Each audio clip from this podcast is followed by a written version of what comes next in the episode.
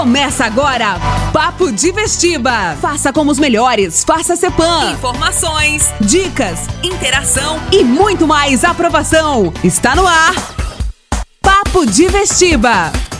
Fala galera, tudo bem com vocês? Começando mais um Papo de Vestiba aqui na rádio CBN 98.1, na Antena Sul 102.7 e também no Spotify. Eu sou o professor Felipe Soares, do CEPAM Vestibulares, e ao meu lado, ele, o meu amigo que tem nome de filósofo, Yuri Sócrates. Fala galera, tudo bem com vocês? Sejam muito bem-vindos a mais um Papo de Vestiba. E alto lá, estamos aqui batendo um papo pela internet ou pela rádio com vocês todos. E uma coisa que você percebe com muita clareza no nosso mundo atual é que tudo gira ao redor da informação, dos dados. E na era onde os dados são mais valiosos do que o petróleo, o comportamento humano individual é o maior ativo das corporações e estados. E é nesse sentido que a gente levanta para vocês aqui um nome muito famoso do nosso mundo atual, que é o nome Wikileaks. O que é o Wikileaks?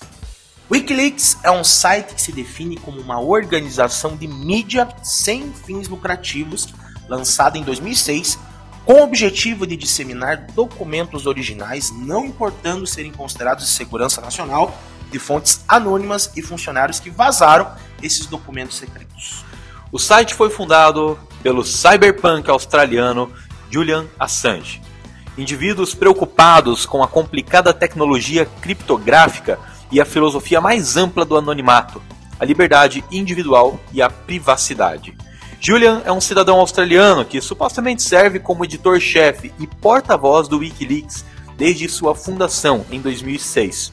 Antes disso, era definido como um conselheiro. Já foi até citado como fundador do site. A imaginação popular e da mídia o equiparam ao próprio Wikileaks, com precisão incerta. A verdade é que tudo é um mistério nebuloso. Mas a pergunta que se faz é qual foi e qual é a importância, a relevância do Wikileaks?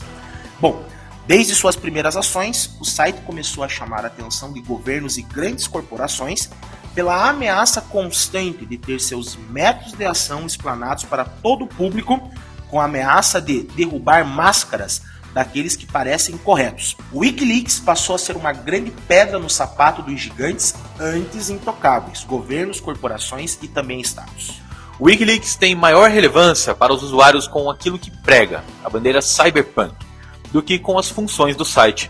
Em relação ao site, a garantia do anonimato dos que decidem cooperar com o Wikileaks, pela excelente criptografia, é o maior destaque. O site, assim como seu fundador, Julian Assange, pregam com suas ações que as grandes corporações e todos os governos adotem uma postura de transparência total, devido ao seu poder e tamanho perante os simples usuários.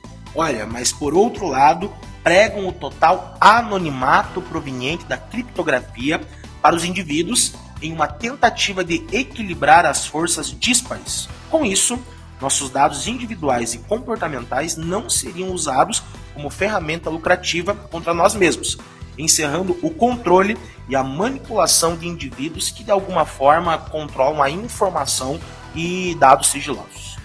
E aí, você sabe quais foram algumas ações mais marcantes do Wikileaks nos nossos anos recentes? Lá no final de novembro de 2010, o Wikileaks começou a liberar lentamente uma grande quantidade de informações, mais de 200 mil telegramas diplomáticos adquiridos de uma fonte anônima. Os documentos vieram junto com o lançamento do vídeo Assassinato Colateral, em abril de 2010, e os registros da Guerra do Afeganistão e do Iraque, em julho de 2010 e outubro de 2010, respectivamente, totalizando quase meio milhão de documentos. E eu lembro muito bem, Yuri, quando esses documentos foram explanados para a sociedade, mostrando atrocidades norte-americanos na Guerra do Afeganistão, esses dados eles eram altamente sigilosos.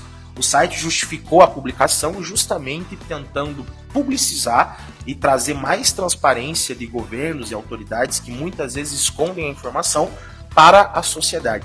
E foi um impacto gigantesco porque não só os americanos tiveram dados revelados, mas outros governos com intenções de guerras, pactos econômicos e também relações diplomáticas tiveram informações vazadas, gerando um grande desequilíbrio na diplomacia mundial.